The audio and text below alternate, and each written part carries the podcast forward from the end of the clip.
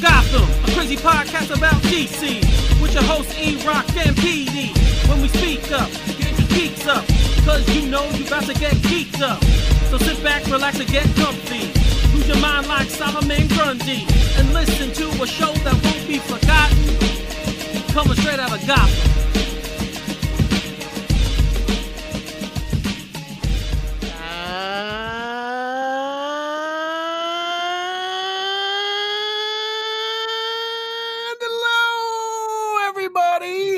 City, and welcome to another episode of Straight Outta Gotham, episode 23. We are a proud member of the Batman Podcast Network, hosted by Batman on Film. I'm your co host from the land of the sloppy Joe sandwich you never heard of. I am Peter M. Vera.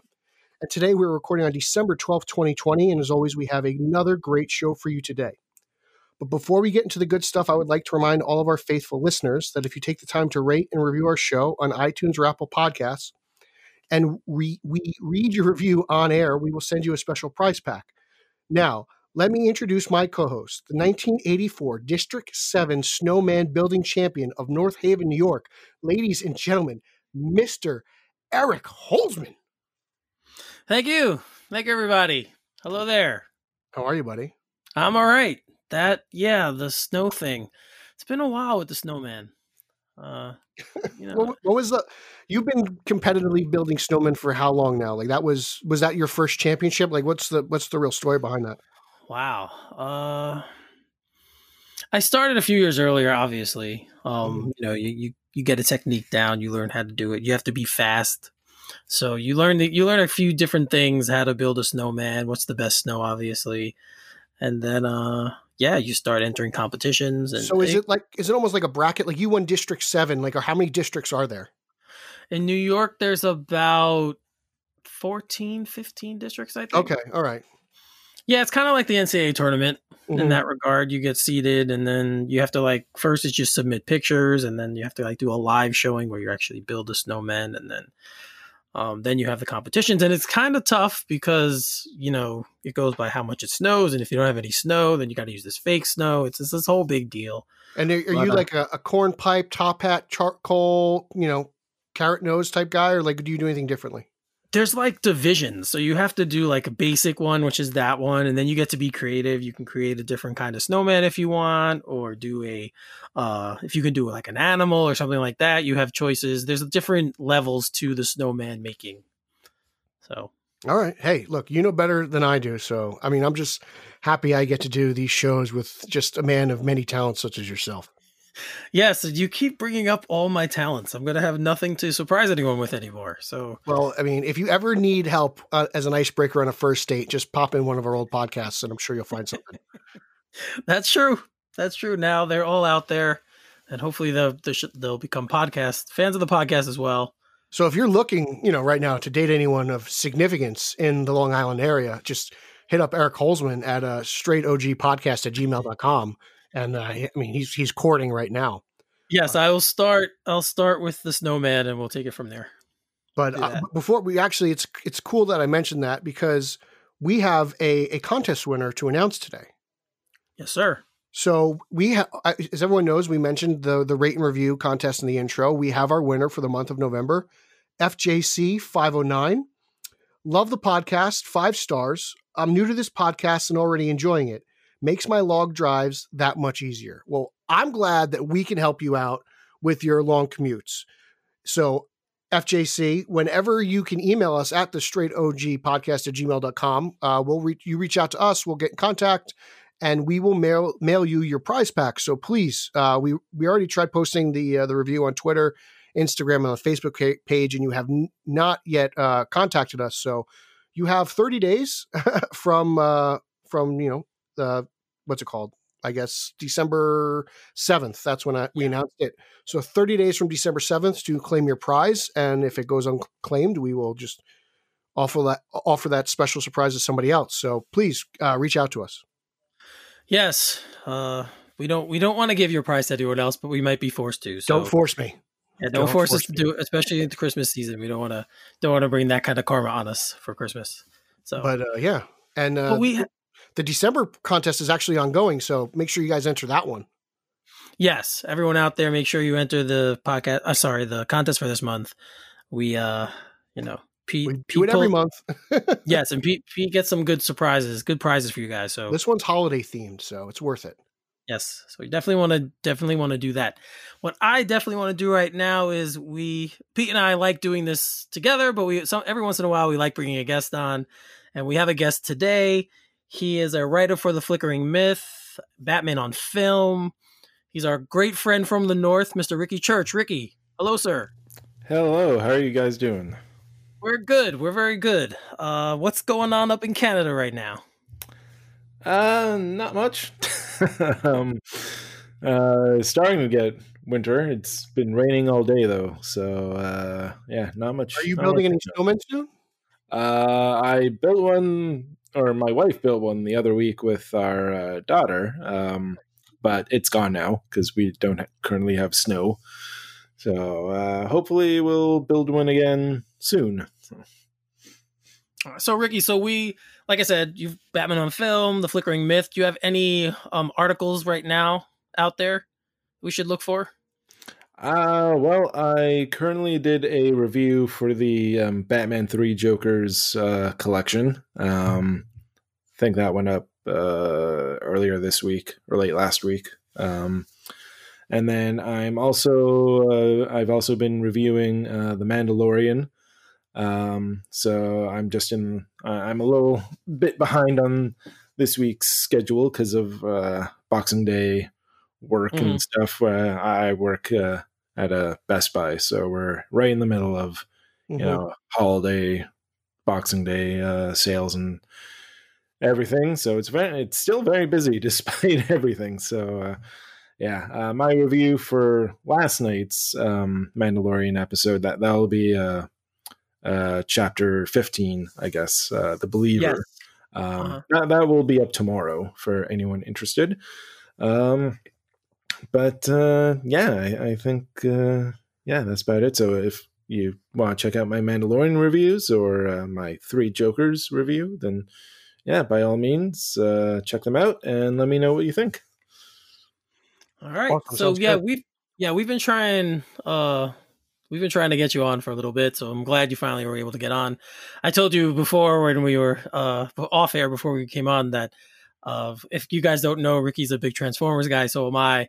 And I was flipping through the channels and Dark of the Moon was on. So I love that one. Yeah, so it's kind of it was kind of a weird thing. I'm like, oh, Yeah. this is odd. I'm recording with Ricky. We've talked about doing a Transformers thing, so we have to do one we- eventually. yeah, we have to for sure. Uh, Dark Dark of the Moon is probably my second favorite uh, of those films. Actually, no, third because Bumblebee climbed up there. So, Mhm. uh, yeah. So, Who is Uh, your yeah. favorite Transformer? sorry, my favorite Transformer. Yeah. Uh, Optimus Prime for sure. Okay, I, I go Um, with Jazz. Jazz is my Yeah, favorite. If, if I'm going, if I had to choose someone not Prime, um, oof, yeah, Jazz is cool. Um, I might also extend it to to Beast Wars and say Dinobot. Dinobot's pretty pretty rad. So- Okay, yeah, it's not bad. Yeah, Grimlock. Like I've always liked Grimlock. Oh yeah, Grimlock's awesome. So um obviously Ironhide's always a cool transformer. Yeah, So you know you have Mhm. there's a there's many to choose from. Uh Yeah. so many. yeah, and it's it's weird how Bumblebee has become so popular in our time where cuz I remember when when I was a kid, he was kind of like the uh the like the weak transformer yeah, the, like, the runt you know, of the group, I guess. Yep. Like it's it's weird because I I of grew. I, I was born in '87, so I was like it was just kind of a- or not after Transformers was popular because it was still popular when I was Mhm. little, but like by the time I I got like into it, like the show was already done right. um but they still had like you know uh, they were still selling like the original g1 toys and stuff Mhm. and i remember having quite a few of those with my brother um but yeah it's funny because I, I also don't remember bumblebee being that popular when i was younger like it was always you know obviously prime um yeah. uh, and then yeah i guess because of ever since the first live action movie like bumblebee's like become really popular. Which I guess like he he's kind of one of the most e- easiest ones to you know sell to the little kids because you know he's like the youngest of them. The name too. Yeah, yeah, and the name. It's a cute name and stuff. I was so- always bummed out he wasn't a Beetle, to be honest, in the Bayformers movies. Yeah, I know that. That's one reason why I really liked the Bumblebee movie because, like, it, it, it even though its design was and continuity was kind of set within the Bayformers movies, like it, it Right. was just like now it, we're going kind of like full out, almost full out G one with you know the designs and Mhm. and almost the story and stuff. So, uh, like, I mean, see, seeing Ravage pop out of Soundwave's chest was something that I really wanted to see on screen, and that moment was amazing. So, Yeah. yeah, Yeah. That movie did give a lot of the fans of the first generation uh hope, I guess. yeah, yeah. going for forward for the universe of where we're going to see because um I was waiting too. Uh, the Cybertron stuff is incredible. Oh so yeah, I, I want full, and I know they're they are. They've said that they're um, planning to make a full like Cybertron movie um, somewhere down the line, like if it ever gets made, because the the last they haven't really uh, given any kind of update to that. And no, I don't know about right. a year, I guess, but I, either way, I, I want to see a full Cybertron movie set like that. Yep, I'm just looking forward uh for whatever they do. Hopefully all of it's now based off of what we saw in Bumblebee and we can go from there.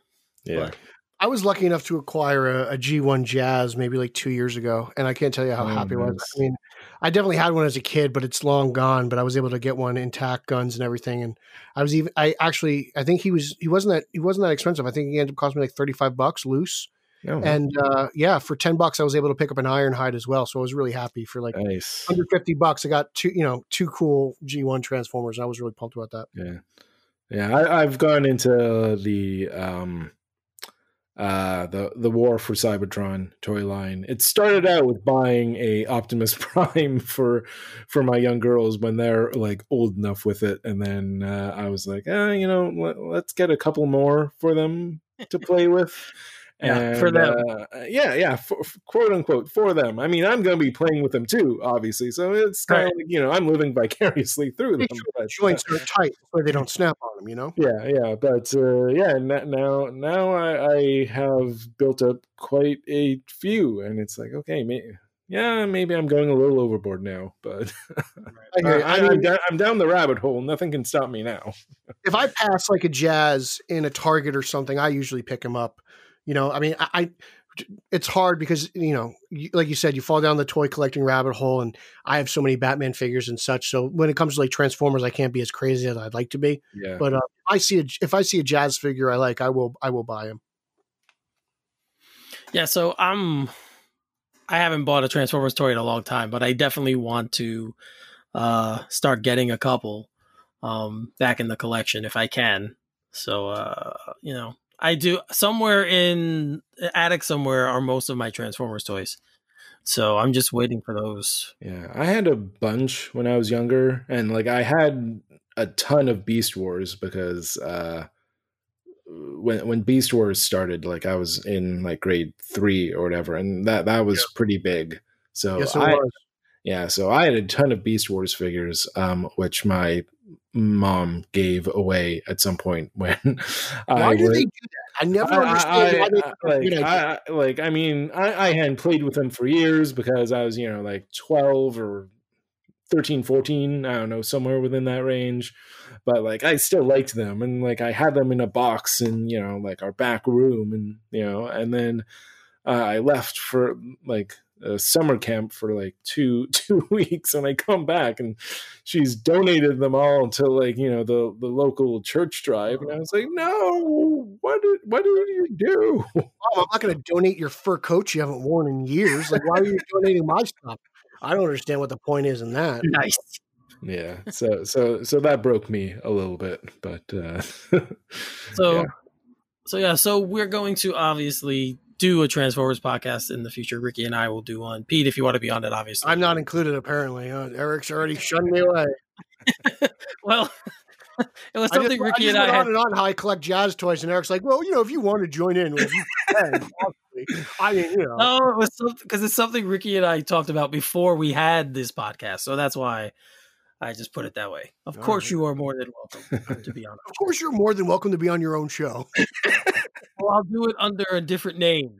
Well, there we about go, straight out of Cybertron. That's why Eric like works his way into satellite shows, like straight out of Alderaan. This way, That's You know- coming. Straight out of Alderaan is coming. By the way, that, that is Well, how, how can it come out of Alderaan though? It's gone. Like you know, it's just- Exactly. just everyone, goes that's with how much Star Wars knowledge I have. I the only planet I know doesn't exist.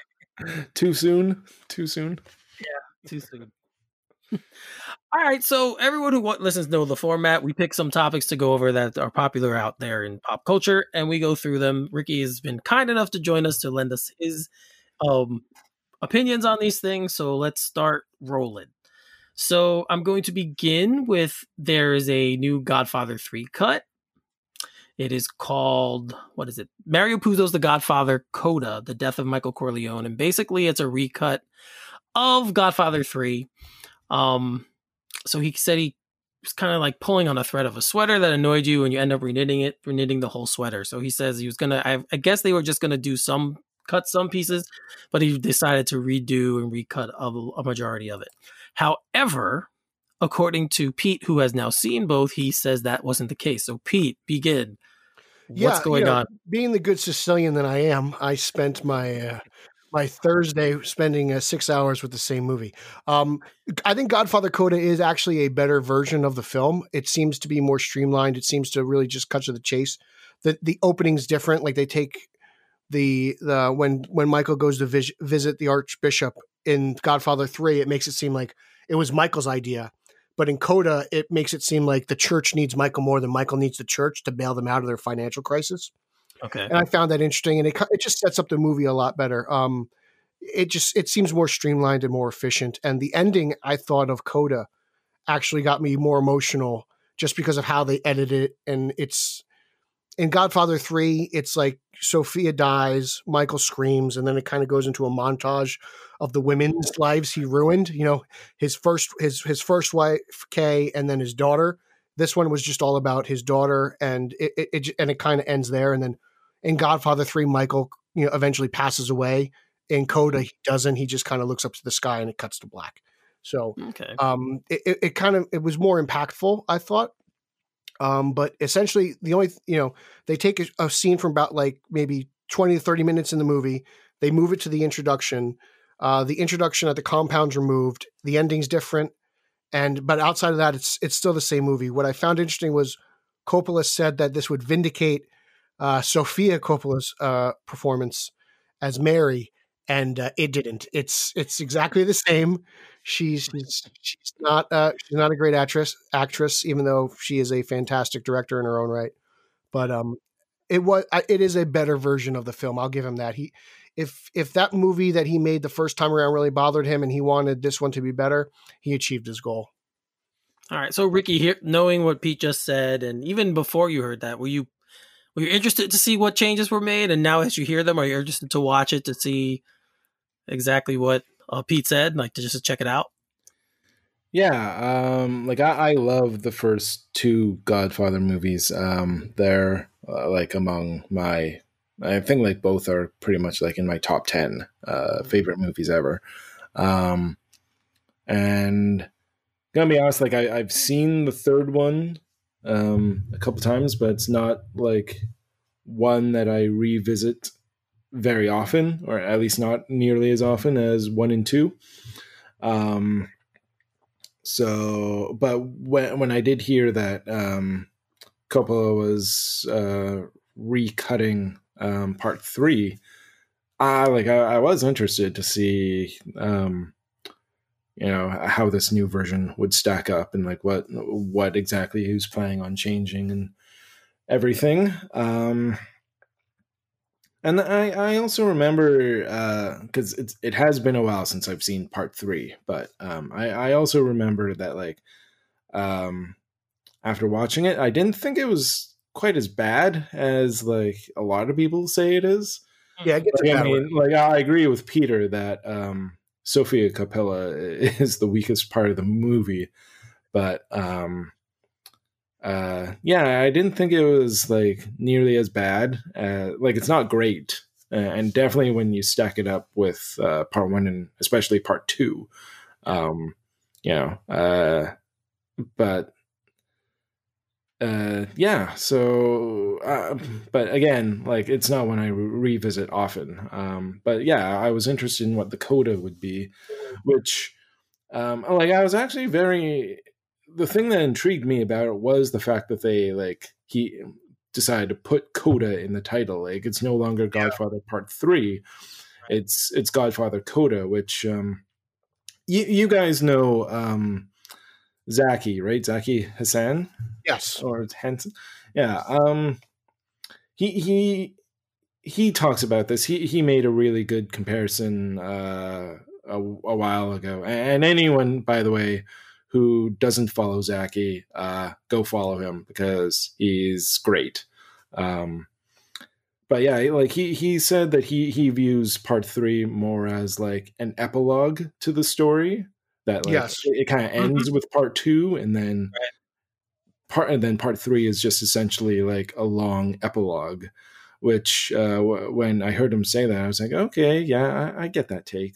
So I find it really interesting that Coda is added yeah. to this because that's essentially what you know an epilogue is. So yeah, like, mm-hmm. and Coppola says that like in, in the if you buy, I bought it digitally on iTunes, so it comes with it comes with Coda, it comes with Godfather Three, and it also comes with an introduction by uh, Francis Ford Coppola, and he states that that was always his original intent was kind of have it as an epilogue to the first two films, and that's really where his passion was to kind of create this uh, this new cut. So it, yeah, so Coda does like it. Ha- it serves a purpose. Like that is a specific title that he really wanted to he, add to this film. Mm-hmm. Yeah, yeah, So oh, sorry, Eric. No, go ahead. Yeah. So so yeah, I'm I'm still interested in watching it, but um, like I, kind of in the back of my mind, you know, I wondered like, well, how different is it really, you know, going to be? compared to what part three was. And just hearing Pete's uh, opinion of it kind of like confirms that little nugget uh, that that was you know in the back of my head. So like I'm still interested in watching it. Um, it's definitely mm. worth the watch. Yeah, I, I, I, I totally agree. I think that the way the movie starts off it, with just him and the Archbishop, it really adds something to like, well, why did Michael get involved in this? The whole thing about Immobiliare and just getting involved with the church and all that stuff. And it's it just flows so much better. Yeah. It really it just it just cuts right to the chase. You know exactly what's going on.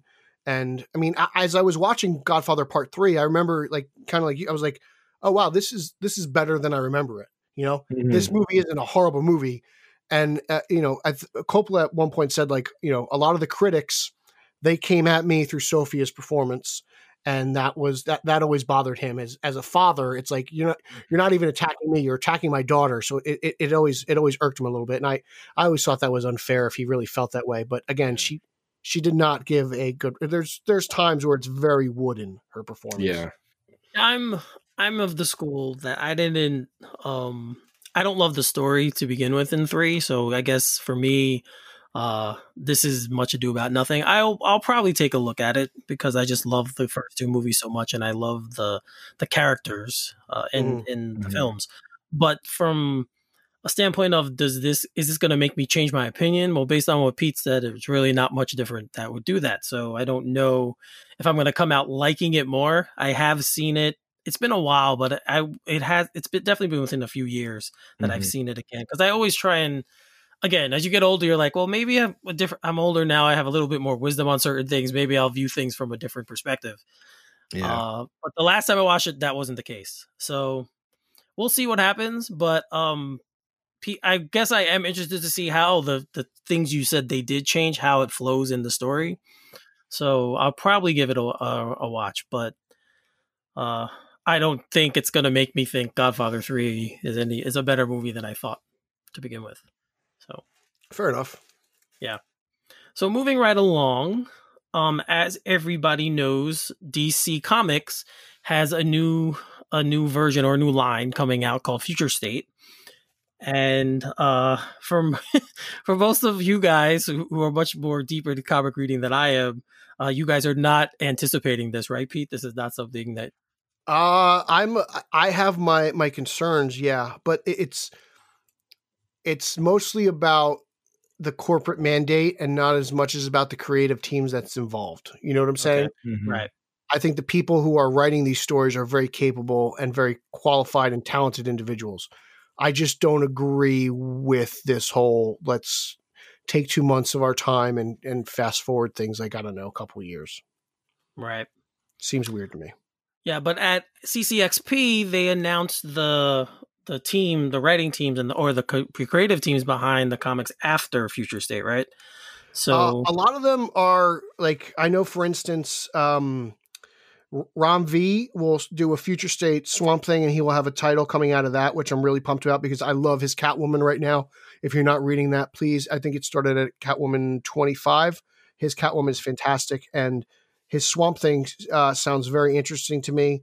Uh, Robbie Thompson's uh, Suicide Squad, he's doing Future State Suicide Squad, and that also sounds really interesting. And like it also ties it like Peacemaker's in there, so it's kind of got that little bit of that movie vibe into it and uh, the the you know just oh, what I'm trying to I can't remember Green Lantern. Green Lantern's uh, interesting. Um, I forget the guy who's writing it, but it sounds. It's basically where John Stewart doesn't have the ring, and he's trying to do things as a man, you know, involved in. I guess I got to pull up my notes here. Uh, it's basically about like without John Stewart basically being a Green Lantern without the ring. Okay. And I found that very interesting because I was like, oh wow, that sounds that sounds just out of the ordinary here.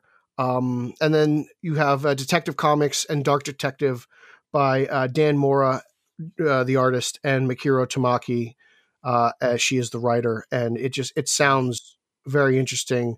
Uh, you know, and she's she's she praises Mora's artwork and uh, John Ridley is also doing next Batman, but I don't know if I don't know if Tynion's staying on for Batman. I know that the creative team from Dark Detective will take over Detective Comics. Um, but I know, I know, for oh go. No, well there the there's a Teen Titans coming after this, right? Uh, there is a Teen Titans book, and it sounds like it's a mixture of old Titans and new Titans. It almost sounds like it's uh, some Titans have died off, and it, it sounds very Suicide Squad like. Mm-hmm. Um, mm-hmm and I found that interesting. Um, you know, they're going to mix and match some of the old and new, so we'll see where that goes. I'm trying to figure out who's who is uh, who's writing that. Tim Sheridan. Oh yes, Tim Sheridan. We know Tim Sheridan from various DC animated original movies. Mm-hmm. Uh, yeah, he, he, I think he he most recently did the Man of Tomorrow movie. I think mm-hmm. he's and, done a few. Uh, Return of Superman. No, uh, Reign of the Superman. Before yeah. Uh, that and I believe he had his hand in Gotham by Gaslight. Okay. Oh, remember, yeah, yeah, yeah. I think you're right. Yeah. So I thought that was I've interesting. Seen, I've seen some of the artwork and it looks pretty cool. Uh, mm-hmm. So I guess we'll see what go where it goes with that. And um, this obviously is spinning the the the post future state will begin in March. Um, yes. So yeah, so I guess we look out for these then. Yeah. Now, um, I, haven't really been uh, following a whole lot of the future state news until like now. Now they've been announcing the uh, creative teams after. Um, but Pete, may, maybe um, you'd be able to answer this. Um, one thing I've kind of been confused about. I know like Swamp Thing is continuing from its future state story. Are any of the other titles continuing? Like, are they? Suicide Squad. Is, is future Suicide, state basically like introducing the concepts and then the ongoing series will run from I don't there. know if it's weird because like it seems like future states a step in the future and then we're going to go back in time into normal continuity. Like that's the part where I'm kind of foggy on. But yeah, you know, so it's like why are we going forward only go back? You know, like that seems a bit weird to me. But um, I know that the creative team for Detective the Dark Detective will take over Detective Comics. So the next issue is the end for Peter Tomasi and uh, and Brad Walker. Um, Stephanie Phillips is writing Future State Harley Quinn, and she will continue on in future in uh, uh, Harley Quinn the monthly book. And she really kind of uh, I was watching her stuff from CCXP, and she just was so excited, and her passion really reeked through. and um, she just was so she just was like I fell in love with Harley in new different ways, and she's adding her own spin on the character, and Harley's going to use her, eh, you know, her.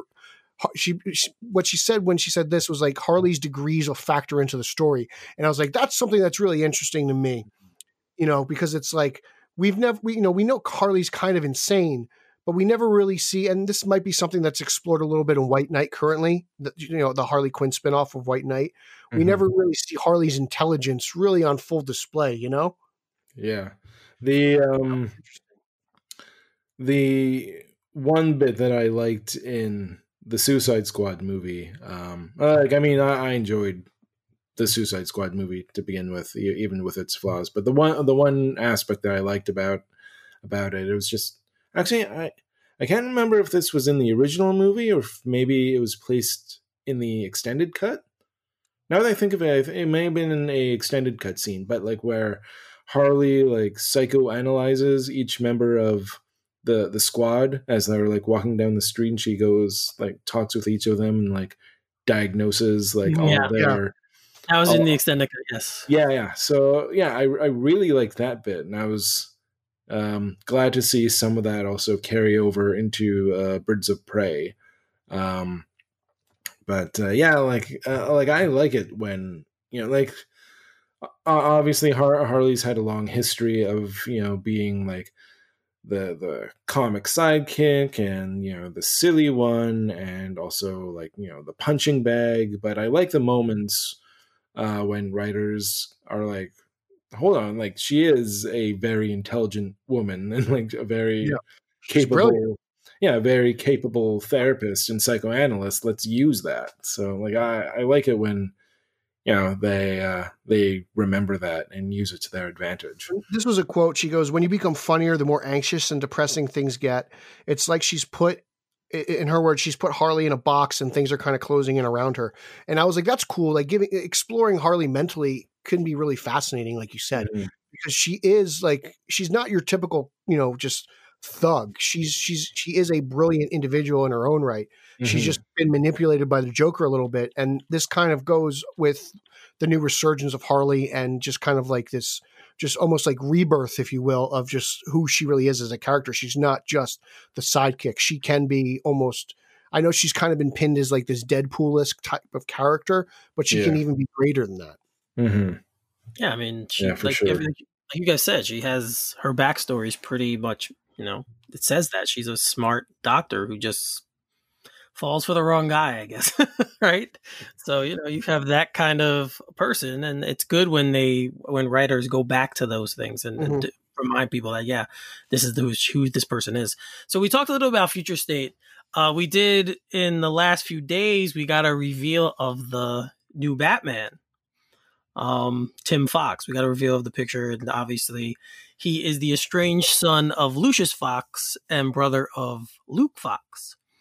So, um, I know most people and mo- definitely most purists hate when Batman isn't Bruce Wayne. Uh, a lot of people have issues with that. Um, is the fact that they're going this direction, uh, Ricky? I'll ask you. The fact that they're going this direction, uh, do you have any feelings on that? Do you, you know, are you interested to see what they do? Um, I I think it could be intriguing, and like the fact that it's kind of going to be a original character as well, because um, Tim Fox, like there has been a story uh with him in it, right? Like like he's entirely new. Uh, his his uh his first appearance was Batman Volume One, three thirteen, I believe. I think that was somewhere in the Okay. seventies. okay, But he, yeah, he's definitely the the unused brother. I mean, Luke Fox, we all know how to run his Batwing.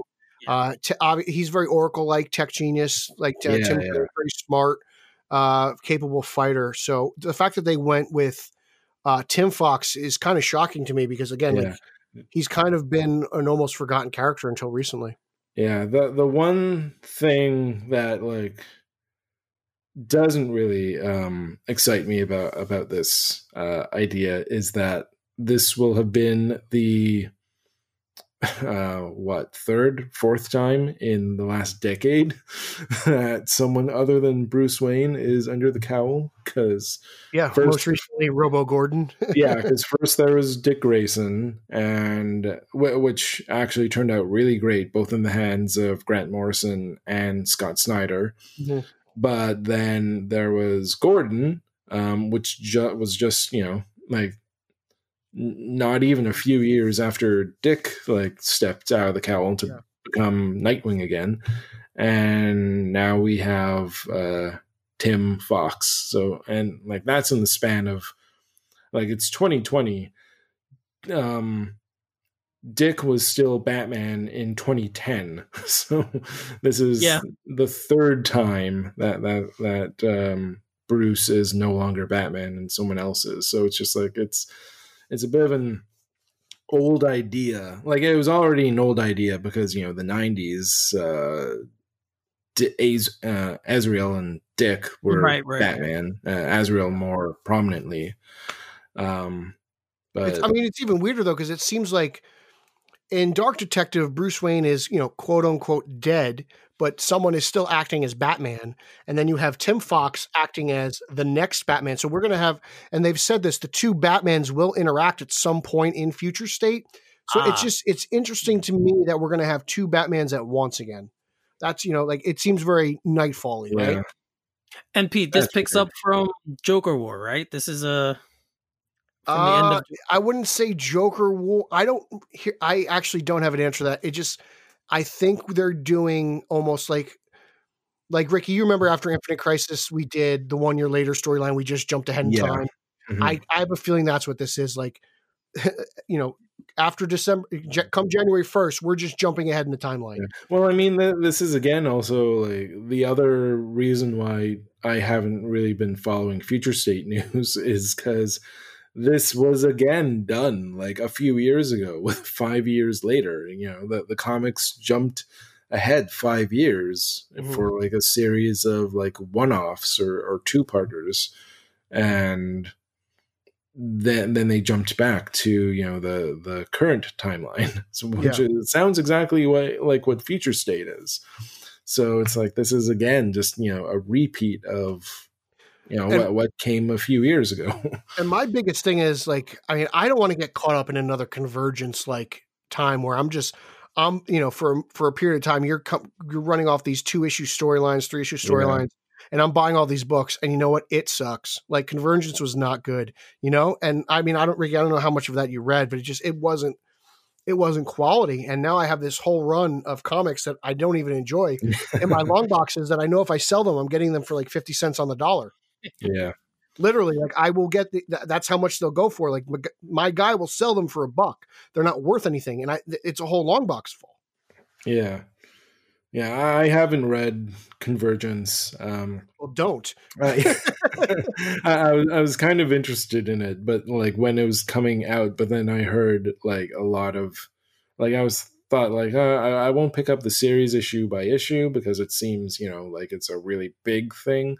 So maybe i'll pick up the trade but then i started hearing like you know the the reviews about it. I think i think the best thing that can be said about convergence is how it brought back you know the pre 52 uh, superman and lois and, and then you know use them for uh, yeah but even rebirth. so like coming out of that the, the best the best part about that was the you know the Superman and Lois storyline that came out of Convergence. Yeah. It wasn't even Convergence. Like they had two issues. So basically, yeah. out of out of like seventy books that they published, there were only two that were really good, and, and ended up picking up its own series. So yeah, it's kind of a bummer because like again, it sounds like a really interesting concept.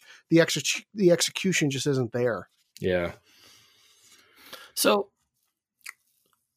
hold on sorry lost my train of thought uh, so moving forward we had some other interesting news come out um, it was earlier this week actually. Uh, we got joe manganiello manganiello yeah did i say that right? Manganiello? Manganiello. I, I think that yeah, joey m? Joe, joey joe manganiello yes sorry. Joey Big m yes joey m. joey m as they call him in the streets joey m. He he, he um, spoke about the script that Ben Affleck was working on for his Batman movie that obviously we never got. And um, some of it it sounds. I'm gonna read what it is in a little bit, but it's very similar to stuff we've seen uh, in other interpretations. Dark Knight Um, Rises specifically. Yes, Dark Knight Rises, Mhm. and in Titans, uh, the last season of Titans too. Obviously, with um, uh, this Dick Grayson playing would be playing the Batman role, but similar similarities there as well. So, um, Mangan Manganiello goes on to say that there were similarities to the game, which is da- um, David Fincher's 1997 um, cult cult sorry cult favorite, starred Michael Douglas.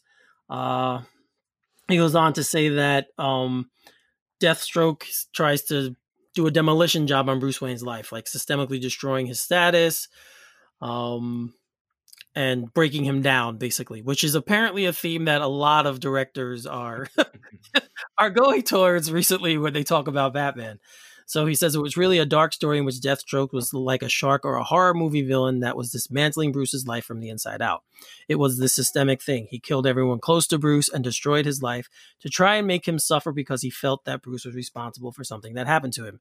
Again, if you watched last season of Titans with Deathstroke, it's very similar. I Already- um, And Geoff Johns did a rewrite on this script, so who knows Yeah. if a lot of that stuff that wasn't used from the Johns rewrite ended up in Titans. I'd Yes. uh, I- I'd go even um, way before that too with uh, season two of Arrow. When I read that, Yes. I, I was like, Yep. oh, that that sounds a lot like Arrow because Yep.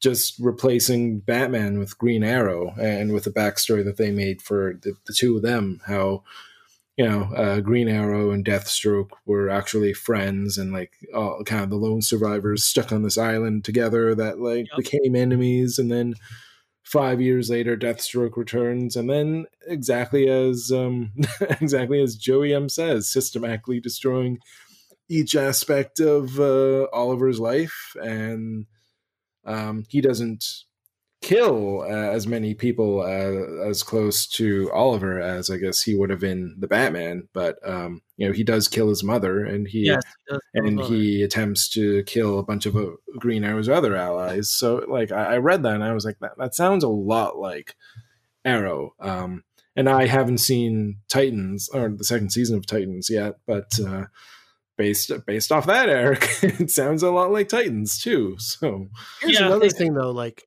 how many people are left in this Affleck Batman's life? Like it Yeah, doesn't seem like there's many people. Like there's Yeah, we never see like- Lucius, Robin's dead. Who, who's left? Alfred? yeah, I wondered like who who who would all these people be? Would they kill Alfred? Would they introduce Lucius Fox to kill him? Would they have uh I don't know, would, would they introduce Catwoman to and kill her or like any number of other Batman girls like I don't know if they would have done like say Silver St. Cloud or Barbara somebody. Gordon. Barbara Gordon, yeah. Like But again, like they're killing off people. We don't have any emotional, Right. you know, yeah, concept. I- yeah, you know, exactly. feelings for it. yeah, weird. yeah. Because if if you're introducing them in the same movie as you're killing them, the only people who are going to you know kind of be really upset about it would be you know fans like us who already have a history with the characters. Maybe not with these interpretations, but you know it it sounds a bit like you know. um uh, and this is this isn't a new comparison by any means, but you know it sounds like you know the the decision in Batman Superman to, to kill Jimmy Olsen, you know, for shock value in the Yeah. first you know ten minutes of the movie. You know, Yep. it's like no no no real point to it other than to say like. Oh, killed a look what, look what we're ready to do if we're going to Yeah. kill someone like Jimmy Olsen. if you are uh, if you're not a member of the Batman on Film Facebook group, I suggest you join because uh, Bill chimes in on this in his in his very jet way, and uh, he goes into maybe a little bit more detail. Uh, but uh, he he made it seem like Alfred was going to take a sword to the chest at one point in this movie. So it's just kind of like, and again, like Gordon's supposed to be dead in BVS. Like I know retroactively he's in Justice League, but Yeah, yeah, they changed they yeah, changed that a or lot of things change. So I don't know. I feel like uh, we've kind of seen some of this stuff before in various uh, forms Mediums. of Batman and uh, in other TV shows. Yeah, and- well, yeah, well, you, you even go back to you know the Dark Knight, and and not that Joker was you know dismantling every aspect of you know Batman or Bruce Wayne's life, but you know he he kills uh, Rachel Dawes, which is a huge thing, and then as uh, as you guys said, like that's the pretty much the straight out plot of uh, Dark Knight Rises, where with Bane and Talia like doing And that with, to Bruce. you know, but with Rachel, we had a movie and a half of her and yeah, exactly. building it. So there was like when she dies, Mhm. There's there's that emotional trauma that we all feel, not just Yeah. Bruce. Yeah, But- for sure. I don't know. The, the more that I hear about this, the more I say to myself, "Thank God we're getting Matt Reeves the Batman," because it just sounds like a. It sounds more along the lines of what I enjoy. Uh, just kind of like standard Batman, Batman solving crimes, Batman against a traditional Batman villain. Like I always envisioned Deathstroke as Grayson's archenemy. You know, Deathstroke hates Right. the Teen And the Titans. Titans, Mhm. yeah. You know, and I know Deathstroke has had his quarrels with Batman. Uh, you know, Priest did uh, Batman versus Deathstroke in the Deathstroke title recently. Uh, uh, one of the Arkham games had a, a great spite Yeah, that that fight that that was fight hard is to beat. But I always envision, I've always thought of him as uh, the enemy, the arch enemy of Dick Grayson and the Teen yeah, Titans. yeah, Teen Titans or like e- even Green Arrow. like like I read um, the first real story that I read with uh, Deathstroke um, was Identity Crisis, and there's that great issue where like He just you know, takes on the entire Justice League. yeah, he he takes on like uh, I I won't say B level uh, Justice Leaguers because you know they have Green Lantern and and Flash and a couple other heavy hitters Yeah. with them, and he takes them all on like and and nearly wins. Like If I'm not he- he breaks Flash's ankle, if I'm not mistaken, right? yeah, yeah, he yeah he break yeah he like stabs Flash like while he's super speeding, and then he breaks his ankle, and then yeah, like like he only wins by like a fluke from something Green Arrow does, I think, and uh but yeah, it's like I, I that was that was the first story that like I read Deathstroke in and was like, oh, I I have no idea who this character is, but holy shit and yeah George and- Perez has a great Deathstroke run uh, that he did. Uh, it's in, I think it's been like three trades. It's, it's well worth adding to anyone's class. I mean, Rick, I know you got a, a bookcase, so I mean, Yeah. if, you, if you can track that down, it, I, I mean, I think you'll really enjoy that. yeah Well, we will be seeing him again. We will be seeing this Deathstroke in the Snyder cut of Justice League. So Can, yeah, can, can I actually mention one of the other things that um, Joey? Sorry, I can't get over to that. Joey, I'm I'm gonna call him that from now on. but like he he also because in that interview, um, you know, he he talked about uh, the Snyder cut and um, I guess like how the original post credit scene was going to lead in to Batman and like i guess the original discussion he and lex luthor had was about like uh, planning you know Yeah, the it was basically the setup. life. It was the setup for the Batman. yeah but but an interesting thing he said was um uh he, for, for anyone who doesn't know there there was also talk of deathstroke getting his own movie um I, I don't know if it would have been like an origin movie or something set after Batman or in between, whatever. But um, yeah, there, there's talk of uh, him getting his own movie and Gareth Edwards. yes, Yeah, yeah, the director he- of the raid. yeah, he was set as the director of Deathstroke, which sounded pretty exciting because anyone who has seen the raid, like just imagine him doing action with Deathstroke. That, Yeah. that would be really cool. I've always said that the two biggest sins, actually, like, I, and like everyone's going to always going to complain about, you know, the first version of the Snyder Cut and Affleck's movie, Mhm. but it's the fact that, that we did not get some kind of assassin movie with Deathstroke and some kind of assassin movie with uh, Deadshot, yeah. Will Smith. You know, like those are two low budget movies that don't need a whole lot. It bang bang, just kind of like quick gun shooting movies, and Yeah, for sure. it- well, but but shame. one, yeah, but one of the things that um, he said was like kind of he hoped that maybe the Snyder cut would bring some renewed interest into the Deathstroke project, which we can only hope. yeah, like like depending how his scene goes, because they shot brand, some brand new footage with him, which might not be amount to much. Apparently, like Zack from, Snyder, from what only- I've heard, it's not much. yeah it's only like four minutes total which in in a four hour miniseries that's really like not much but I mean, still like seeing him in full Deathstroke gear and like in whatever footage they they've got, like, uh, I, am definitely interested in whatever they do with Deathstroke in the movie. And uh, honestly, I also wouldn't mind if that Deathstroke movie is revisited. But, no, I'm uh, with you. I think it's something that it, it's very fresh. You know, it's it's not. There's not many movies about assassins, right, coming out of comic books. So. Mm-hmm Deadshot no, really got the most exposure out of Suicide Squad, and it's a shame that Will Smith couldn't reprise his role for the second. But yeah. I would be down for a Deathstroke movie. Yeah, I think it'd be good too. Uh, it seems to be if they're going to continue doing like the Joker with if it's like this DC Dark or whatever they're doing, like they did with with um, Joaquin Phoenix and Joker, if they do it along those lines, that could be cool. That could be yeah. very cool. I believe he said he went through like seven versions of the script, so it was something they tried to do, but what really stood out to me when he says this is like, hey, that's Hollywood. Sometimes, you know, this can be hard for a lot of fans. You just got to move on. And, yeah. uh, you know, as an actor, as someone who's been around the business, um, he knows how the business works. So sometimes movies just don't get made no matter how much we want them to. Yeah. Yep. But this was, uh, um, like I said, we will get to see him in the Snyder Cut. So we will get, hopefully, it's some kind of memorable thing with him. I don't know if it is but hopefully it's some kind of memorable th- memorable thing. And like you said, Ricky, maybe maybe people will be like, you know what, let's give that another shot. Let's try and see if we can do a Deathstroke film. So, but that um, this the the stuff about the script, the Affleck script.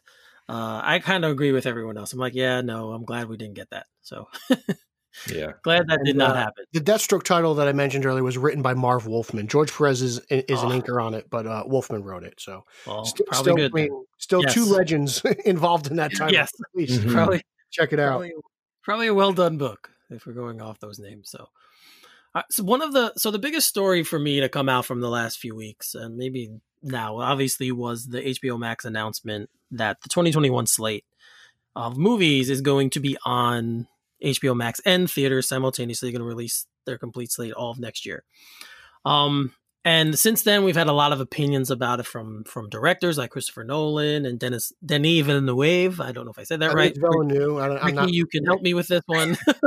are you French Canadian? Or you... uh, no, no, that that would be Reno. And Reno, yeah. Reno always gets a name drop on this show. He has no yeah. idea how much he does, man. Yes, he gets name drops all the time. Uh, but the uh, one of the big things that come out about it was the money for the actors, right? So it was written that for Wonder Woman eighty four that Patty Jenkins and Gal Gadot got their got ten million dollars or whatever. They got their upfront money from it, but none of the other stars for the movies coming out. So you have Denzel Washington, you have Will Smith, Keanu Reeves, Hugh Jackman, all these other people. Um, haven't heard anything or they're kind of pushed to the side and they kind of want to know you know what's the deal? Like why are why did they get in we didn't?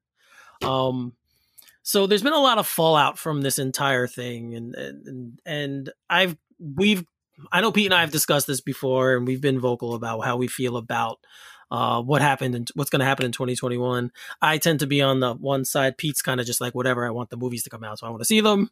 I want i'm the theatrical guy. I want them all to come out in theaters and then wait before they come out streaming so, Ricky, since we have you on, um, first of all, you're Canadian, so you don't have HBO Max yet. Yep. so hopefully that changes, though, and hopefully that does change, and then you'll be able to um, watch the movies if you so choose. But just as a moviegoer, like who person likes to watch movies, would you prefer them theatrically first only, and then rolled out obviously digitally, or are you fine with the setup? Uh, no, I, I would definitely prefer them to be released in theaters because you know I, I think we can all agree that there's something very like uh fun and special and awesome about you know seeing movies like up on you know like a you know 25 foot screen and right. like 50 feet across or how whatever you know whatever the size there's something fun about seeing a movie that big like i, I can't imagine you know seeing like you know a, a movie like uh you know like like man of steel or the batman or you know the new star wars movies the first time that i would be watching them would be like either on a you know 55 inch TV or on something as small as my laptop. Right. like, yeah. Um, and, and but but it's also just more than that. Like there's something about that communal experience of you know sitting down with in a theater with your friends or family and surrounded by like a whole bunch of other people that you know that you don't know but you're all there for like the same thing and you know Right. you're joining in together for like the same thing like uh that that's really um special and adds something to to the experience so like Right. and uh so yeah I, i'm definitely a theater goer um this year has sucked for that obviously Yeah. i think like the last movie i i probably saw in theaters was uh uh, it was either Birds of Prey or Sonic. I think it was Sonic that I saw. That was my last um, 2020 movie in Yeah. theaters. Um, it was one of those two, but I think it was Sonic. But uh, yeah, and um, I mean, obviously, I, I would like to see um, movies like Wonder Woman in in the big on the big screen. Uh, one of the problems, though, is of course that theaters have been closed for the majority of this year.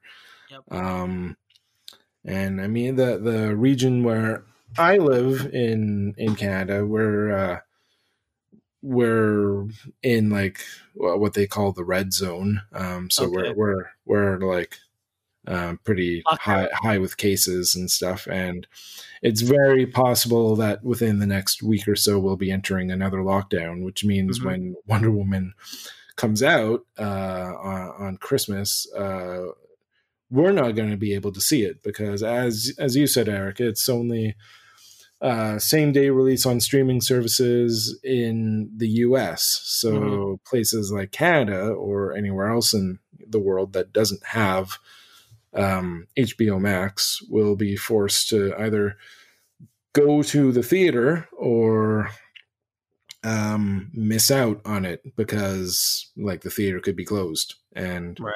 I mean, they, they say it's like going to be like only on HBO Max for like a month hmm and then Yeah. it will open up to other VOD services. But I mean, a month in that time, and like Reno, to name drop him again, like he, he's talked about it. Um, Right.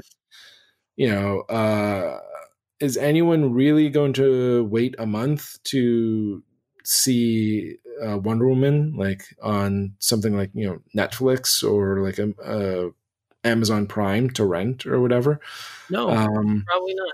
yeah, they're- they're, they're going to turn to uh, you know torrents and you know download it. Yeah, I mean, This all look. This is all AT and T. They own Yeah. everything, so Right. they're they're trying to funnel the market. And I, I Yeah. get, like, I'm sorry that they don't have HBO Max in Canada. I think I, I feel bad for you guys, but like yeah, like, like we have see this pandemic coming, so they didn't. I guess they just weren't prepared. So it, it's it's just like the perfect storm of horrible events, and yeah it, it comes down to corporate greed. Like I get it, but you know they also, in a way, yeah, they have to their employees yeah. employed, and if they have to funnel the market to get people's fifteen ninety nine to keep their jobs, then I you know I feel like that's a good thing. Yeah. But getting, it, it is it is very short sighted though because like I said, people are going to turn to torrents, so like they're not really going to be like like people in the states will be fine because they'll like be able to subscribe to HBO Max and watch it there, but like worldwide, like for people who can't get HBO Max, they're just gonna wait till you know somebody uploads, uh, you Mhm. know, a I mean, 4K Disney quality. just released in Singapore. I didn't I didn't hear everyone complaining about that. It's you know so it's I, these streaming services were just not ready. Like I know everyone wants to jump and blame them, and they should totally pay their employees for services rendered, but Yeah, they're they had no idea that this is coming. They're doing the best they can, and if the best they can do is funnel the market into HBO Max so that people can keep their jobs, then that's what they should do. Like enough people are unemployed right now, and I know the movie industry's suffering, but again, that's coming from the government. That's not coming from Warner Brothers. Well, the the the other thing that ties into this really, and I started going down this hole, but I wanted to hear Ricky's opinion on it first. Um, is the financial side for the talent. Um, you know, when actors sign on for these films, they negotiate rates before the films are ever made. So they have to, they're contractually bound to be paid Mhm. that amount. So if you're losing box office numbers, if you're not getting that money from a box office and everything is going Mhm. streaming, the talent is not getting going to get the same rates. So it tri- it's a trickle down effect, right? You you for people keep saying, attorney. well, Better people keep saying attorney. When this news dropped, everyone's like, "Oh, some people are like this is for the fans." Well, that's bullcrap. No, it's not. It No, wasn't Justin fans. Millar said that, and that's utter bullshit. Like, right. you just want the money. That's all it is. You want your Yeah. money. You're funneling into Yeah. one area. so that so that's number one and then number two like going forward you you think about these things now well like we heard the directors complain like nolan and like i said denny villeneuve whatever his name is um they came out with their with their comments about how uh you know they, this is a terrible move it's it's not for the art of the film and like they had a whole different angle but um when you think about the talent now going down the list uh you know, unless they're being told up front that these movies are being made for streaming, it's a whole different ballgame. And that's not what happened here. So it's going to be interesting to see the fallout from that, to see if what the how the actors react, and do we have less A-listers hopping onto these films for Warner Brothers now, simply because they're they're worried they're not going to get the money that they thought they would get for a big blockbuster film. So I that's mean, the pandemic pandemic has caused drastic measures all around. of course, So Mhm. of course. everyone And is yes, they- reacting in real time to what's going on. Yeah, and of course they're much more equipped to deal with it. Obviously, most of these people have tons of money from their live from being actors, the A-listers, obviously, and even the B-listers, I would say, are probably not hurting Well, either. property tax on a mansion's a lot of money. you know, they live in a lifestyle. Okay, so I have to downgrade from my Yeah, 4.2 million to my 1 million. I mean, really, like, I got I got to go from my seven car garage to just two, like a normal person. you know. But uh, yeah, so that's just interesting. It's gonna see. It's for me how that's gonna how that'll um work out in the end, and see what how this changes not only our experience but the experience of the talent that's going to be signing on to be in these films. So we'll see what happens there. So the last thing we want to go over this is this is some fun news, and this movie seems to be getting more and more fun news eh, by the by the day. But um, Spider-Man three will not only have Andrew Garfield returning and Tobey Maguire, but also will have Alfred Molina as Doc Ock. Now, if you guys listened to our episode with Casey Walsh, he hinted this at that time that It he wasn't a heard. he just flat out told us. Yes, well, he said he said he saw him on that he had had word that he's someone he knows saw him on set, Alfred Molina on set, um, which obviously is a pretty good indicator that yes, he's probably in the film. But um, you know, he didn't he didn't um, you know confirm it, say it was done, but he kind of said, yeah, it looks like it's happening, and then obviously we got news. So with all of these old uh, legacy Star Wars characters from the other movies and other universes appearing, we obviously we know already about Jamie Foxx and um all these other people coming back. We had, you know, J. Jonah Jameson from the end of uh, Far From Home. We saw him.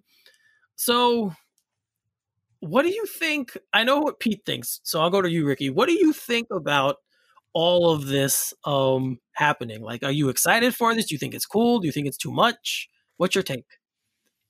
Uh, so part of it, uh, I'll say, is exciting. Um, like it's just kind of exciting to see the names again, and you know, like uh, Alfred Molina was a great Doc Ock in Spider-Man Two, uh, which is still arguably the the best Spider-Man movie. It's either that or Spider Verse uh, for me.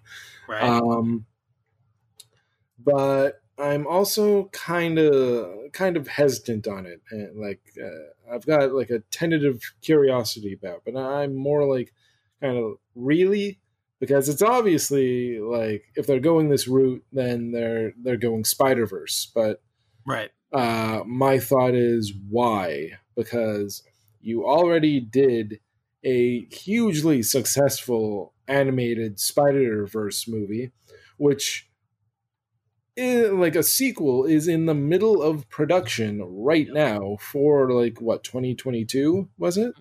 I think so. Um, so it's like a year after you do Spider-Man three, um, the new Spider-Man three.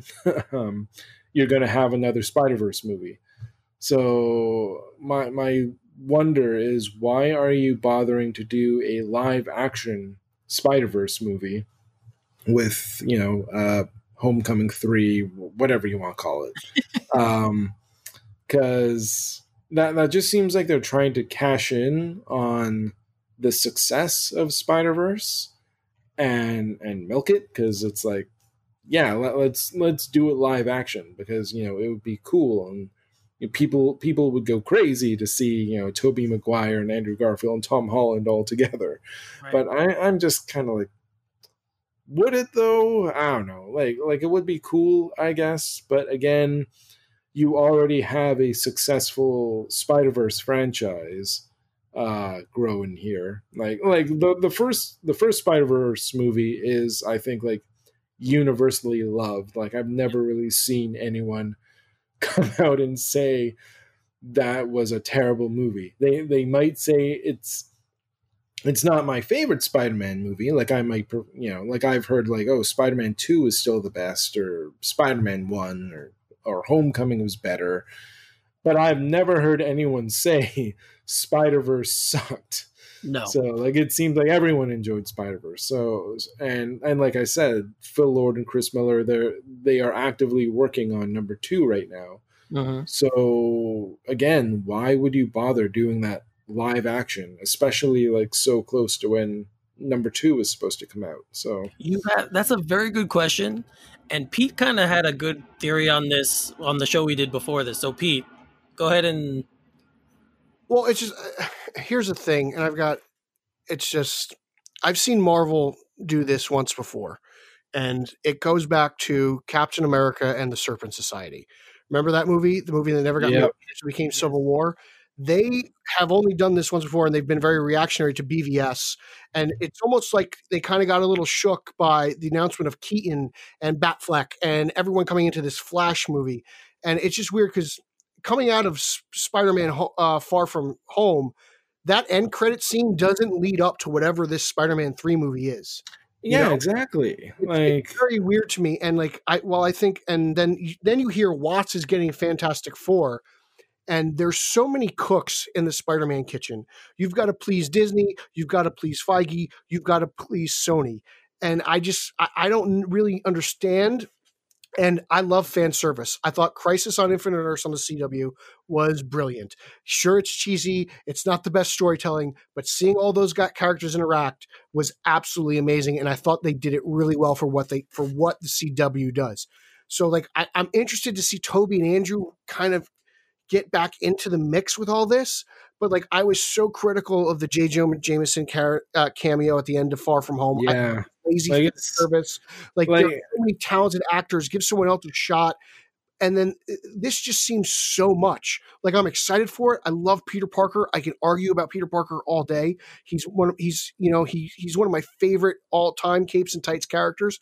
But it's just it's so weird to me that they're doing this and i just i it's i'm and now that ricky mentions like well you've got a spider verse 2 in the mix. Why do you need a live action spider verse when you just had a successful animated movie? It sounds like they just think it's a cash cow. Like does marvel actually know what to do with spider-man? We've waited for them to have spider-man for years and then homecoming was great and i really dug it but now i'm like what are you guys doing? Just make a spider-man movie. Yeah. I wonder how much of that has with sony's influence. That's the only. That's every time I hear something because like you're right, Marvel's pretty good with what they do with most of their characters, whether you like it or not. I think they're usually pretty good how they develop and they, and, and, they make bank. They all yes, make bank. Yeah. So mm-hmm. so the the whole thing that happened, I think, was last year when they we heard at first that Marvel lost the rights to Spider Man. He wasn't. They weren't going to have him anymore, and and then this happens and then, like you said, Pete, like all these other things now are happening where this movie went from being one thing to now being this multiverse Spider Man movie. Um, so I wonder how much of it is Sony's interference. Yeah, and I mean, I remember like in the Morbius trailer, there's that like shot. Like obviously, there's Keaton in it making yeah. some kind of cameo, but there's also that shot of like Spider-Man spray painted on the wall, right. but it's not the it's not the MCU Spider-Man. It looks like the Tobey Spider-Man. Yes. So, which, so yeah, it's like they've I guess I don't know, been planning this for like a little while, but I have been you waiting said, for Sony to hijack this for years. Yeah, well, yeah, like Pete, like you said, when like all, all when the their deal fell through and they had to renegotiate, then it's like maybe, yeah, Sony like pulled a, a card that they were like, well, what if we could get, you know, we want to bring Tobey and and uh, Andrew Garfield back because the our Spider Verse movie, which had nothing to do with Marvel, Right. was so successful. So we are willing to, you know, bring that to you guys for a live action one. which So kind of bothers me uh because sony kind of went was starting to really go the wrong way with with the character Yeah. um you know Well, like, like it's funny because, um, like Pete, Pete just said, like how uh, uh, crammed this movie is. That that Yeah. it seems like there's too much, and it's like, is this new Spider-Man really going to repeat the same mistakes of the And, first? you know, there's Spider-Man rumors of 3? Charlie Cox coming into the movie too. you Yeah, know? yeah. Like, like, the- new Spider-Man three is going to repeat the same mistake as the old Spider-Man three of cramming as many Hey, things as Amazing Two did it as well. They crammed Green Goblin in Amazing Two. Yeah, if, you, if you kept Amazing Two as just Electro, I think that movie's far better received. But they wanted to kill Gwen Stacy off. So how can you do that? They you need the Green Goblin to do that, and it wasn't even the right Green Goblin.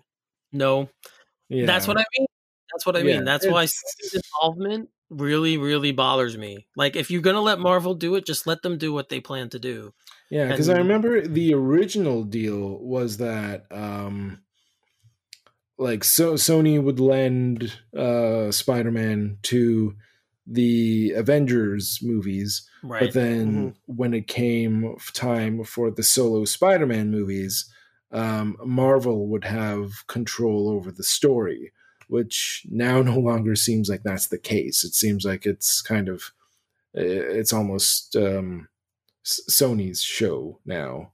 If like, uh, and I and I know like Far From Home like kind of teased the multiverse with with Mysterio's like you know uh oh I'm from a alternate Earth and blah blah blah. But then that turned out you know obviously it's it's a lie. He was pulling a con. So I mean, there was deception everywhere in that movie. You know. yeah yes and and I think another part of it as well is Sony has been wanting to branch out this like their Spider-Man franchise for years. Like, I mean, we we now have Venom. We're getting Morbius. They've been trying to do this Black Cat and Silver Sable movie for a long time, but one of the other forgotten projects um, that they canceled uh, after they um, canceled Amazing Spider-Man three was a Sinister Six movie. So I, I think they're trying to get the Sinister Six together, but Yeah. since they haven't introduced all six, uh, all six of the six into the MCU, they're like, okay, well, what's the fastest way we can do it? Because you have Michael Keaton's Vulture, um, Tom Hardy's you have, yeah, you have Tom Hardy's Venom. You've got like he's not traditionally a member of the Sinister Six, but you know you could add him in there or like make him like Scorpion was in uh, Homecoming, right? yeah, Gargan yeah, he, Homecoming. he was- yeah he was cameoed in Homecoming, so it's like you know he can throw the suit on, but then it's like okay, well we can, we can have Jamie Foxx's Electro. Now he he has said that his Electro will kind of be different. Like he all he said was he's not going to be blue, but you have mm-hmm. to assume that he might be different, like a different version of Electro. I don't know, we'll see. But then you have Alfred Molina's Doc Ock now, so it's like they're gearing up for Sinister Six, which I think it's like going to be their main their, their main goal for Spider-Man Three. To, that he finally goes up against the Sinister Six, even if it's the Sinister Six from like different multiverses together. I don't It's- know. you mentioning them trying to rush to the Sinister Sinister Six movie screams Warner Brothers trying to rush to a Justice League film. Yeah, You know, like it's Mhm. you're not willing to put in the work to get to that point. You just want to see if you can cash in. And I mean, and that's something again, that's another term you said literally five minutes ago, cash in. And it's like, while I want nothing but quality Spider-Man films, and I'll be excited for this, I just again I want nothing but good Spider-Man films. And I don't think that the last Spider-Man film was any good. I think it was a poor portrayal of the character. I didn't like where where it placed Peter Parker. I, I didn't like what they were doing. I don't like where it was headed. This at times seems like it was getting better, but now it almost seems like it's kind of gone off the rails a little bit. Yeah, But and, and, and Got to give the MCU a little bit more uh, faith in, than normal. Yeah. And uh, forgive me, Eric or Peter, I forget which one mentioned which one of you mentioned this, but like uh, one of you mentioned that this doesn't seem like it continues a story from Far From Home, which is absolutely right because it ended with you know Spider-Man's identity revealed to the world, Yep. and it's Yeah. like okay, where does this go now? And now that it's like seems like it's Spider Verse coming, it's like okay, no, literally, where does this go now? You ended on like the biggest kind of cliffhanger you possibly could. How Yeah. did Spider Verse like at all impact this? Like that, like it seems like that's going to be a bigger worry than his home. I'm like, oh, cool. You're going to do a Spider-Man version of the Fugitive. That's interesting. That's Yeah. never been done. Now you're just making a live-action movie of the animated movie you already gave us. Yeah, Yep, it's gonna. I don't know. I again, like, I think all the things we're getting about the the old characters is cool. I just don't know how it's going to serve the story, and I think that's the biggest thing. Probably all of us are kind of like, well, where, where are we going with? Like Pete said many times, where are we going with this? And that's gonna why be- Jon Watts got Fantastic Four because his third movie got Was hijacked, hijacked, even yeah. more than the last two. Yep. And they're saying, here you go. We'll give you more creative freedom. We'll give you more liberties with a new property because we, you know, between us and Sony, now you have no input, just point and shoot. Well, he wasn't he wasn't signed on to do Spider Man before the MCU got him, so uh, he knew what he was getting into with Homecoming. At Yeah, least. but Homecoming is still like he still has his input in Homecoming, right? Like it's like we all know, like yeah, Marvel, like- like, Marvel yeah, a plan, yeah. Home, Homecoming is feels very, even though it's you know a, a Marvel production and whatever, it still feels very like it's one of the few ones that actually kind of feels director driven. yes, Um, because like he was able to put his own touch on it and to the characters and everything, and uh, even and even that's even with the influence from Marvel of okay, you, got to have Tony Stark in this, you know? Mhm. well, that's how they brought him um, in in yeah. Civil War. So Yeah, I think so- everyone kind of knew Tony was going to be involved just from Civil War. Yeah, but but I mean like the the amount of Tony Stark, I guess, because you could have just had Tony in in that beginning. You know, he True. he, dri- he That's a fair drives he drives Peter Him home, home. and then that that would be it. That would have been the extent I of his role. No, But- that's and, fair. And if you didn't have Tony in the rest of the movie, you really wouldn't miss much. Um, but so so like his role definitely came from Marvel. Like, but you know the rest of the movie, like that felt like Jon Watts, uh, Jon Watts's voice and vision. I agree. So well, yeah, and then Far From Home, like it felt a little like That felt more Marvel to me than the previous. yeah, yeah, because it's like okay, we have to build off, you know, Avengers Endgame, use it as kind of They like were- an epilogue, That, and and there was a lot of stupid humor in that movie. They were setting up Peter to take the mantle of leading the Avengers. That's basically what they were doing. yeah, which Um, you know, I, I I liked Far From Home. Like it, it's not as strong as Homecoming. I liked it, but um, and there are definitely some moments that made that I was like, okay, that's really cool. Like that, that's really no, the the That- effects that's with fine, Mysterio, like And- all the yeah. effects, awesome. yeah. Mysterio fights is cool. Mysterio too. were amazing. That's like where, that's where I give Watts a lot of credit. Like the actual direction of the, of the well, you know, sometimes it does look a little too CGI for me, and I know they do a lot of CGI Spider-Man suits. You, Mhm. you know, I know Holland wears the gray pajamas often. Um, I, I do think that Watts shot the movie pretty well. Even Yeah. even that dumb Like- scene where Peter's rolling around in the in the clock tower like an idiot because he can't stick to anything apparently. You know, again, it's it's shot well. I don't I don't blame Watts for any of this Yeah. stuff. And like one of my favorite bits of that movie is, you know, um, he is towards the end where, where he uses spider sense to take out all the drones. Like uh, that, that was cool. That was pure Spider Man there. Um, but yeah, the, the, this new one, it's like, okay, where is Watts's, you know, uh, input here because you guys are right. like- that you guys are right. That it seems more like it's coming from Sony than it is. Holland even- is great in the role, and it seems like he's getting lost here. You know, like almost like it's it's the third time, or not even what is it? It's the fifth time he's appeared as Spider Man, and he's kind of being watered down in his own movie.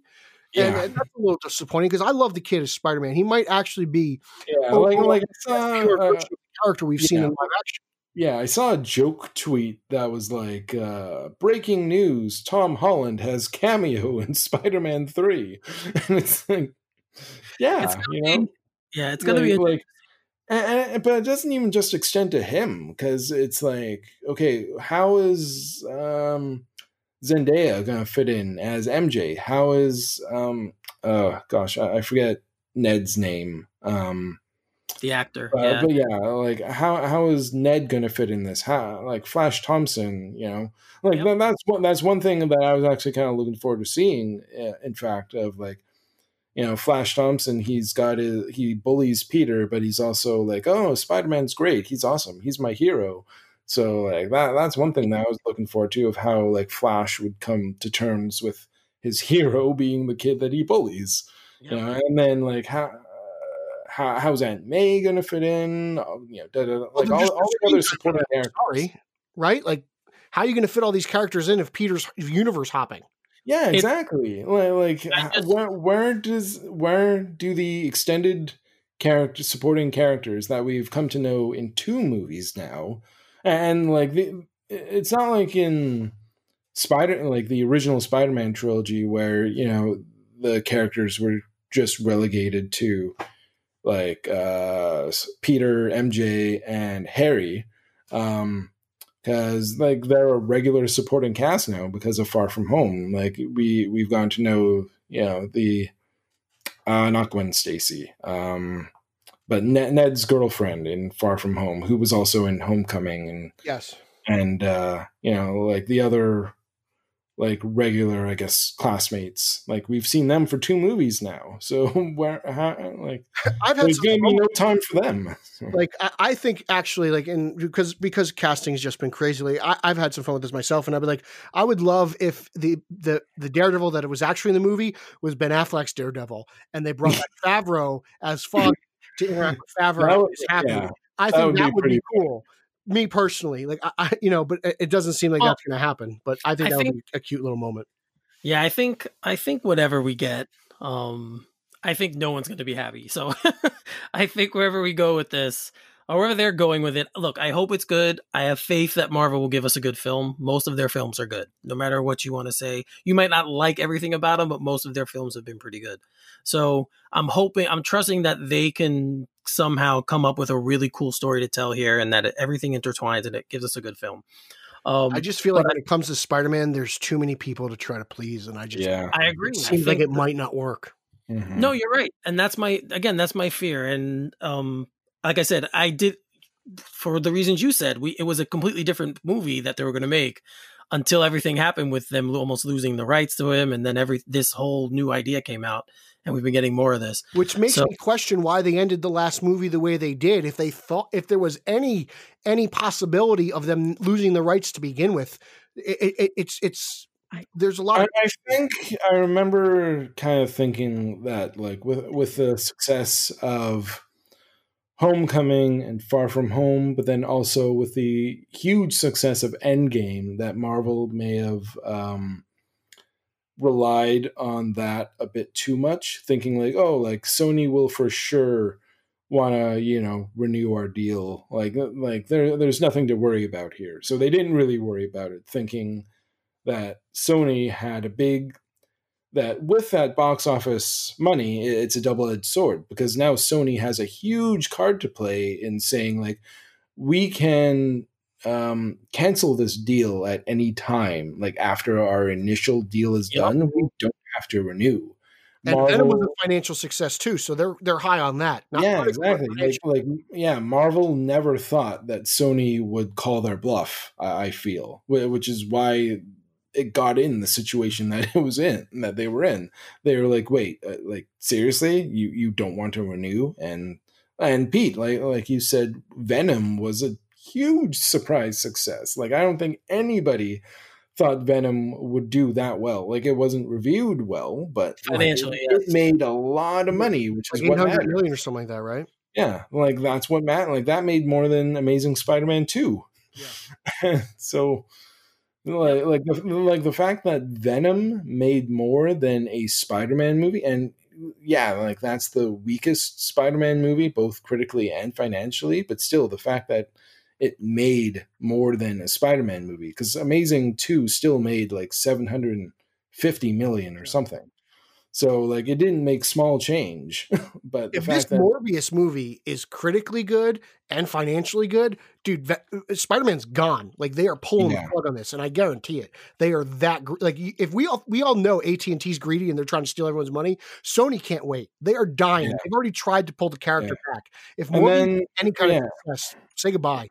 Yeah, and but and not even more. But like Venom Two was that was supposed to come out this October, right? Very good point. Very good point. Yeah. So like when Venom Two comes out, whenever you know, either on a streaming service or in the theaters next year. Directed by um, Alfred. yeah.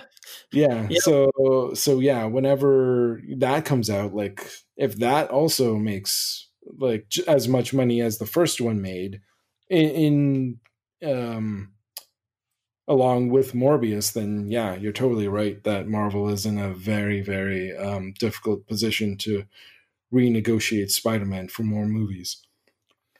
Well, So, yeah. least, like I like I think I, I think Sony will want to keep Spider-Man in the Avengers movies, but they'll obviously want more say or Creative control, yeah. yeah, more yeah, more input in the solo Spider-Man movies or in how he's handled in the Avengers or they'll say, "Well, let's maybe we can borrow some of your characters for our movies," you know. And also, So- like, I mean, if Sony's struggling like everybody else is post pandemic, like, what is their big cash cow? It's Spider Man. So, wouldn't you want that all to yourself and not have to split that pot? yeah. Mhm. Yeah, and, I mean, and, and Sony's already had to delay um, No Time to Die f- like four times now, which they they can't hold on to that uh, to that movie for much longer. Like they're losing money off its delays, so they're going to look for any kind of excuse they can to make up money for the No Time to Die delay, as well as you know other movies they're holding back. And Spider Man is in a perfect situation to um, you know, get more bang for their buck. Well, who knows what's going to happen with directors going forward? Maybe Sony will steal the Warner Brothers directors who are mad now going forward. Can Maybe you we'll imagine see a that. Chris Nolan directed Spider Man movie? Oh, oh boy, gosh. that would be fun. That would be fun to. I, I, I- can I- only I- imagine what it would do in fandom world. Yeah, I, I, I want to see a Nolan Bond movie, but that, Yeah. that's that's that's on my dream. Term wish Nolan list. is going to make a comeback, boys. All right, gentlemen. Well, this has been fun to talk about all this stuff, but I think it's time to wrap it up. All right. So Almost an uh, hour and a half. Yeah. Okay. That's this is over our, our limit here. this is over our limit. Sorry, guys. Uh, No, I it's ranted. fine, man. It's fine. it's fine. It's, it's but a lot of times uh, we Pete and I get tired of listening to our own voices, so it's good to have another voice and another opinion. Uh, Ricky, again, thanks for coming on with us. Uh, do you have anything you want to? I mean, I kind of did the plugging stuff in the beginning, but how do, how can people reach you on your socials? Uh, yeah. So uh, you can follow me on Twitter at Richard Church uh, sixteen. That's one six. And uh, you can follow my uh, writings at uh, Flickering Myth, and um, uh, I've also got some older stuff on uh, Batman on film there. Uh, reviewed the kind of the first two seasons of Gotham there. If anyone wants to put themselves through that punishment. First show Um, ever written and television. then uh, my latest thing for BOF was actually earlier this year, um, around the start of the pandemic, recommending a bunch of uh, Batman graphic novels to read. So uh, you can look that up as well. Um, so again, Twitter is uh, at Richard Church uh, sixteen. All right, Pete. You can follow me on all forms of social media. That's Instagram, Twitter, and Zack Snyder's favorite, Vero, at Pete Illustrated. Uh, make sure you follow our show account, straight underscore O underscore G, on both Instagram and Twitter. Do not forget to enter our follower 250 contest. If you help us reach 250 followers, you will win a um, signed copy of All Star Batman number one by Scott Snyder. Just like, retweet, and uh, ha- use the hashtag straight uh, SOG contest giveaway to enter for that.